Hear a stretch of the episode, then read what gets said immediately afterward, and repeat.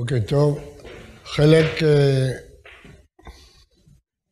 חלק נכבד מפרשת השבוע עוסק בבגדי כהן גדול. אה, התורה מסכמת שהבגדים הם לכבוד ולתפארת. הפאר והכבוד שיש בבגדים אה, נותן את ההרגשה המרוממת של מי שעולה לרגל לבית המקדש ופוגש את הבניין המפואר ואת הכהנים בעבודתם ושומע את שירת הלוויים, זה מעניק לו רגש עמוק, כמו שהרמב"ם במורה נבוכים מעריך אה, לתאר. יש לנו גם עדויות היסטוריות, שתי עדויות של גויים, של היסטוריונים גויים. אחד על אה, יציאת כהן גדול במוצאי יום הכיפורים מבית המקדש, בתהלוכה הגדולה, שהוא לבוש בבגדי כהונה גדולה, והרושם העז שזה עשה על אותו היסטוריון. ויש לנו עוד תיאור על אה, מפגש של כהן גדול עם המלך המצביא שבא לכבוש את כל המזרח התיכון, וכשהוא יצא לקראתו עם בגדי כהן גדול, המפוארים, הוא התרגש, אותו מלך, ממראה פניו. אה, אנחנו גם אה, שרים על זה פיוט אה, יפה מאוד של פייטן גדול, יוסי בן יוסי, אחרי סדר העבודה, על מראה כהן גדול. אז ברור שהמראה הזה, עם שמונת הבגדים, עשה רושם עצום על כל מי שהגיע למקדש, וזה תפקיד, לכבוד ולתפארת. אבל לא התפקיד היחיד הוא לכבוד ולתפארת. אנחנו יודעים שישנם אה, שני בגדים שיש להם תפקיד אחר מיוחד. אמנם אה, על כל הבגדים חכמים אומרים שהם באים גם לכפר, והם מונים מה מכפר על כל דבר. אבל אלה דברי חכמים, זה לא מפורש בתורה. שהבגדים באים לכפר. מאיפה לקחו את החכמים? תכף נראה. אז יש להם תפקיד כפרה, אבל יש שני כלים מתוך שמונה הכלים, שמונת הבגדים, שיש להם תפקיד שהוא מפורש בתורה, שהוא לא קשור לא לכבוד ולא לתפארת. חושן המשפט, שנקרא על שמו משפט, משפט האורים. האורים והאטומים, שהיה להם תפקיד אה, רב משמעות, שדרגה אחת נמוכה מהנבואה, כשבדין או מלך, או צריך לשאול אם לצאת למלחמה או לא, ואין לו תשובה מנביא, הוא שואל באורים ותומים. אתה כהן גדול, והכהן גדול מכוון באורים ותומים ומשיב לו. אז אם כן, חושן המשפט, שהיה מאוד מפואר, הוא לא נעשה רק לכבוד ולתפארת, היה לו עוד תפקיד נוסף. והוא אה, לא, לתת תשובות ציבוריות, שזה מאוד מאוד אה, חשוב שאלה אם לצאת למלחמה או לעשות שלום, שאלות קריטיות שבשבילם צריכים לשאול באורים ותומים. שאול, כשהולך לבעלת האוב, מתנצל שהוא מוכרח ללכת אליה, כי השם לא עונה לו, לא בנביאים ולא באורים ותומים. אורים ותומים הוא לא הזכיר, כי הוא התבייש, הוא הרג את הכוהנים, נוביר הכוהנים. אז בדרך כלל מלך הולך למלחמה קריטית כזאת עם הפלישתים, היה שואל נביא או שואל באורים ותומים. אז יש לחושן תפקיד אה, חשוב. לפני אהרון הכהן יעמוד ושאל לו במשפט האורים, על זה שזה תפקיד. עוד כלי יש לו תפקיד, הציץ, ציץ נזר הקודש, כתוב, והיה על מצח אהרון לכפר. ובכן, אה, יש כמה, לפחות ארבע, חמש משניות, שמתארות את הכפרה של הציץ. יש כמה משניות שאומרות שהציץ מכפר על הטמא, ואינו מכפר על היוצא, כלומר הוא לא מכפר על בשר או דם שיצאו חוץ ממקומם, אבל הוא מכפר על הטמא, על בשר ודם שהוקרבו בטומאה, ציץ מכפר, מרצה, בלשון הגמרא, הודהו על מצחו, מרצה. הציץ יש לו תפקיד, תפקיד של כפרה, שהוא מכפר, מרצה. כנראה, נראה לי שמזה לקחו חכמים שבגדי כהונה יש להם גם תפקיד של כפרה. כי בציץ זה כתוב בפירוש, אז מזה החכמים הרחיבו את זה גם למעיל וגם לדברים אחרים, כשהם מציינים על מה כל דבר מכפר. אבל בציץ זה מפורש בתורה, שזה היה על מצח ארון לרצון, כדי לרצות על הקורבן. זה לא סתם דבר תיאורטי, זה נפקא מינה מעשית שאפשר לאכול את הקורבן. כאשר הציץ מרצה, הקורבן עולה לרצון. אז יש משמעות לריצוי של הציץ. ואני רוצה לדון בשני הכלים האלה שיש להם, כפי שאמרנו, שני תפקידים אה, מיוחדים. וכמובן השאלה הנשאלת, כיצד, איך הציץ מרצה? והיה על מצח אהרון טמא, הציץ מרצה, מה פירוש? איזה ריצוי זה? אנחנו יודעים שתשובה מכפרת, וידוי מכפר, אנחנו יודעים שקורבנות מכפרים, אבל מה פירוש שאהרון נושא את הציץ, וזה מכפר על טומאת אדם? מה, מה קרה פה? מה, כיצד הציץ מרצה? הדבר הזה חידוש שהתחדש לי ביום הכיפורים, ממש. אה, תשובה לשאלה הזאת. מה היה כתוב על הציץ? הציץ היה תכשיט של זהב, במקום של הנחת תפילין של ראש, והיה כתוב עליו קודש להשם. נחלקו התנאים, זה היה כתוב בשורה אחת או בשתי שורות. קודש של להשם או קודש להשם. מה קודש להשם? בדרך כלל מבינים שהציץ הוא קודש להשם. אבל אור החיים הקדוש מפרש שקודש להשם זה קיצור, קיצור של פסוק בירמיהו, קודש ישראל להשם ראשית תבואתו. על קודש ישראל להשם, הקיצור של זה בציץ, זה קודש להשם. אבל בעצם הכוונה קודש ישראל להשם. אז מה פירוש הדבר? פירוש שכשאדם, הכהן עציץ על מצחו, הוא מקשר את כל עם ישראל לקדוש ברוך הוא. כמו שכשאדם מניח תפילין, הרמב"ם אומר בהלכות תפילין, אז הוא מקשר את עצמו לקדוש ברוך הוא כל רגע ורגע. הדעה שלו, הוא לא חושב בדברים בטלים ולא בדברי הוואי, אלא תמיד הוא קשור לקדוש ברוך הוא, תמיד הוא ירא שמיים, כל זמן שתפילין על ראשו. לכל משפט כזה ברמב"ם יש מקור מפורש בגמרא. התפילין שעל הראש מביאים לכובד ראש, ליראת שמיים, לקשר עם הקדוש ברוך הוא. אז גם הציץ, כתוב עליו קודש להשם, הוא בעצם תפקידו לקשר את עם ישראל לקדוש ברוך הוא.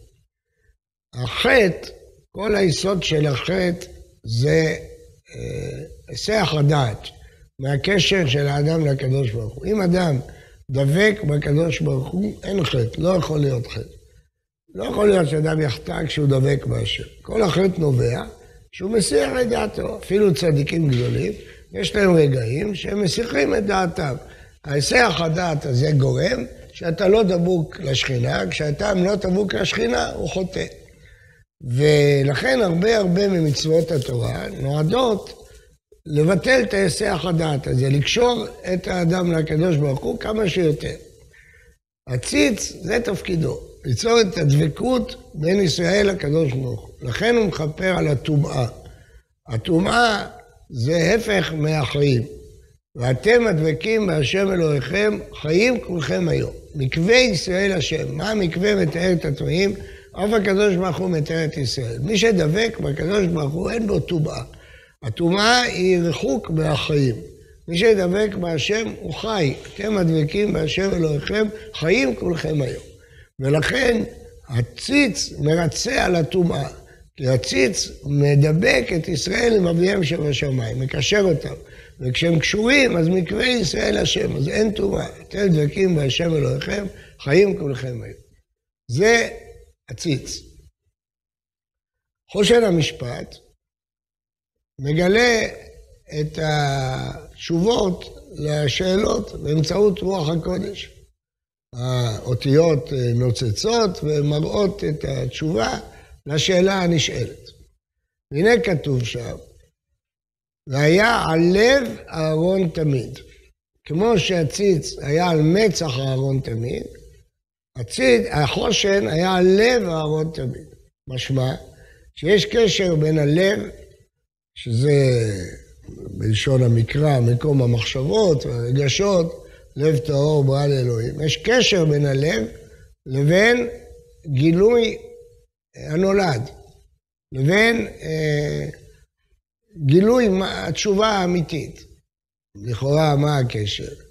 אז קודם כל נביא לכם משנה באבות.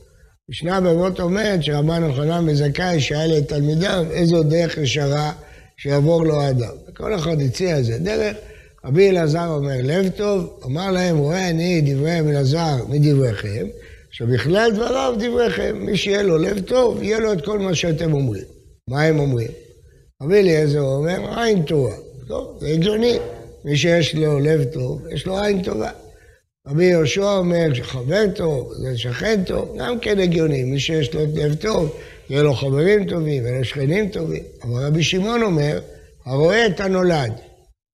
זאת הדרך שאדם צריך לבוא לו, לראות את הנולד. מה הקשר בין לב טוב?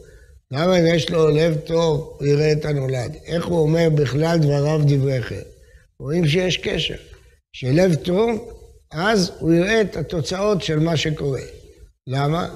כי כל ההחטאות, כל השגיאות בתכנון המהלכים, הוא נובע מחוסר בלב טוב. כשיש לב טוב, יש גם הרואה את הנולד. ככה כתוב במשנה.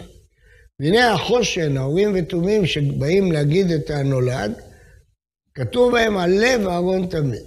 ולא זו בלבד, אלא שחכמים אומרים שלמה זכה אהרון שהחושן משפט יהיה על ליבו, מכיוון שכשמשה נתמנה להיות אה, מנהיג, הוא פחד מהתגובה של אהרון. אהרון היה גדול ממנו בשלוש שנים, אהרון היה במצרים, סבל עם ישראל בכל סבלותיו, ומשה היה במדיין, הגיע פתאום, אה, אף אחד לא יודע מאיפה, ונהיה מנהיג. ומשה פחד איך יגיב אהרון, האם הוא יקנא בו. ומבטיח לו הקדוש ברוך הוא, ורעך ושמח בליבו. לא רק הוא יחבק אותך וישמח איתך, אלא גם בליבו, גם בלב לא תהיה לו שום קנאה, הוא ישמח בליבו. אומרים חכמים, מלב שנאמר עליו ושמח בליבו, הוא יזכה לאורים ותומים על לב אהרון תמיד. מה רואים פה? אותו דבר. כאשר אין קנאה בלב, כשהלב שלם, אדם יכול לחזות את הצעדים האמיתיים. כאשר הלב מעורב עם רוע לב, עם קנאה, זה מפריע לאדם לתכנן את המהלכים העתידיים שלו. לכן הרואה את הנולד, זה קשור בלב טוב, בלב שאין בו קנאה. אבל פה אנחנו רואים שזה גם רוח הקודש, שגם רוח הקודש תלויה בלב טוב. לא רק שאדם רואה את הנולד מעצמו כי הלב שלו טוב, הוא גם זוכה לרוח הקודש בדבריו, כאשר יש לו לב טוב. והיה הלב אהרון תמיד. עכשיו אם נשים לב, בשני הבגדים האלה נאמר הביטוי תמיד. הוא לא נאמר בשאר הבגדים, לא במעיל ולא במצנפת ולא בדבר. פה נאמר תמיד. אז מה פירוש תמיד? הכהן לא היה מוציא את הציץ אף פעם, שלא יסיח דעתו ממנו. וגם אנחנו בתפילין של יד של ראש, יש דין תמיד שלא יסיח דעתו מהם. מדוע? מדוע בשני הכלים האלה נאמר תמיד? אמרנו שהחושן היה על הלב, שזה מבטא לב טוב, אבל מה היה כתוב עליו? היה כתוב עליו שמות 12 השבטים, זה מפורש בתורה. חכמים מוסיפים שהיה כתוב גם אברהם, יצחק ויעקב, שבטי ישורון. למה? כדי לכלול את כל אותיות האלף-בית. אגב, אני בשבת רוצה לעיין, יש באנציקלופדיה תלמודית ערך שנקרא חושן משפט, אורים ותומים, ושם כתוב בדיוק את כל השיטות, איך היה מסודר החושן ומה זה האורים והתומים. מי שיש לו זמן בשבת, כדאי לעיין. בכל אופן, החושן, כתוב בתורה שהאבנים היו על שמות שבטי ישראל. משמע שיש קשר בין השמות של השבטים לבין האורים ותומים שרואים את הנולד. לא רק לב טוב שאמרנו קודם, אלא השמות של בני ישראל. כלומר, כמו שבציץ אמרנו שזה מקשר את הכהן גדול עם השכינה, את הראש שהוא מכוון לשכינה, קודש להשם. הלב מכוון כנגד כלל ישראל, כנגד השבטים. נשא את שמותם על ליבו תמיד. כהן גדול תמיד נושא על ליבו את השמות של השבטים. מכאן אנחנו רואים שאדם צריך שהמוח שלו תמיד יהיה מכוון לשכינה. זה כתוב בשולחן ערוך, בפתיחה, שיוויתי השם לנגדי תמיד, זה כלל גדול בתורה ובצדיקים, כמו שהרמה מצטט את הרמב"ם. אז אם כן, שיוויתי השם לנגדי תמיד. המוח צריך להיות מכוון תמיד לשכינה. אבל בפרשה שלנו אנחנו רואים עוד דבר, שלא כתוב שם בשולחן ערוך, שהלב צריך להיות מכוון תמיד לכלל ישראל.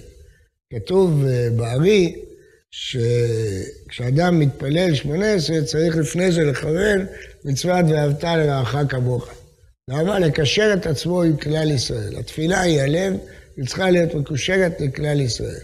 אני לא יודע אם ראיתם פעם, אבל אם ראיתם בני חלב או טורקיה בבתי כנסת ישנים, היום פחות רואים את זה, אבל אפשר עוד לראות. כשהם פוסעים שלוש פסיעות לפני חזרת ששייץ, הם עושים תנועה עם הידיים, ככה וככה. ראית פעם? לא ראיתי. כן. לפני שמונה עשרה. מה זה התנועה הזאת? התנועה הזאת זה שהם רוצים לקשר את עצמם עם כלל ישראל. כאילו, אני חבר שלכם, אני חבר שלכם, ואז הוא עומד לתפילה. זה לקיים את דברי הארי, שואל ואהבת לרעך כמוך לתפילה. כלומר, הלב של האדם צריך להיות תמיד מכוון לכלל ישראל. המוח צריך להיות מכוון לשכינה. לכן הציץ, נזר הקודש, הוא קודש להשם, הוא על הראש. זה צריך להיות מכוון תמיד לשכינה, וזה מכפר על ידי הדבקות בשכינה.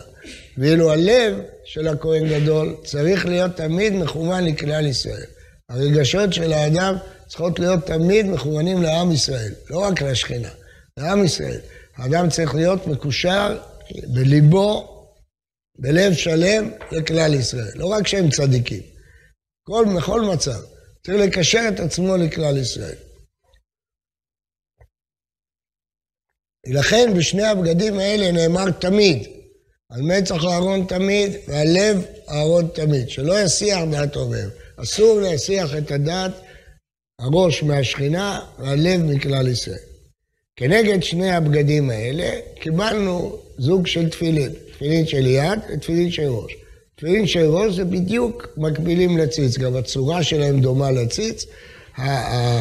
הרצועה שמקיפה את הראש והתפילין דומה לציץ, וזה אותו מקום שמניחים את הציץ. הגמרא שואלת איפה הכהן גדול היה מניח את התפילין, ומכאן היא מוכיחה שיש מקום בראש לשני זוגות תפילין.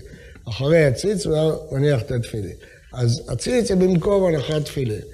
ותפילין של יד זה כנגד הלב, צריך לכוון אותם כנגד הלב, שזה כנגד חושן המשפט. אז יוצא שבתפילין של ראש, אדם צריך לכוון את עצמו לשכינה, ובתפילין של יד הוא צריך לכוון את עצמו לכלל ישראל, לעם ישראל. כי הלב צריך להיות מכוון לכלל ישראל. וכבר אמרו חכמים שבתפילין שלנו כתוב שמע ישראל השם אלוהינו השם אחד. תפילין של הקדוש ברוך הוא כתוב מי כעמך כישראל גוי אחד בארץ. האדם צריך לכוון את עצמו לשכינה בציץ, תפילין של ראש, ולעם ישראל בתפילין של יד. ועל זה, על שני הדברים האלה נאמר תמיד. לא יסיח דעתו, לא יסיח את ראשו מהשכינה, ולא יסיח את ליבו מלב כלל ישראל. ואלה, שני הכלים האלה הם לא רק לכבוד ולתפארת. יש להם תפקיד מאוד מאוד חשוב. התפקיד של הציץ לקשר לשכינה את הראש ועל ידי זה לכפר על טומאות בני ישראל. התפקיד של החושן לקשר את הלב לכלל ישראל, ועל ידי זה, בלב טוב, אפשר לראות את הנולד. אפשר לתת תשובות לציבור, למלך, לבית דין ולמי שהציבור צריכים בו. כי מי שליבו הוא לב כל ישראל, של מי הביטוי הזה? הרמב"ם הרמב"ם בהלכות מלכים אומר שהמלך ליבו לב כל ישראל. אז אותו דבר פה הכהן הגדול, ליבו הוא לב ישראל. הוא מקשר את הלב שלו לעם ישראל. ולכן שני הכלים האלה, הציץ יש לו כושר לכפר, וחושן המשפט יש לו כושר להגיד את התשובות של הנולד לשאלות הציבוריות של כלל ישראל, והם לא רק לכבוד ולתפארת, הם גם אה, בעלי תפקידים, מה שאין כן שאר הכלים, שעיקרם נעשה לכבוד ולתפארת. שבת שלום וברוך.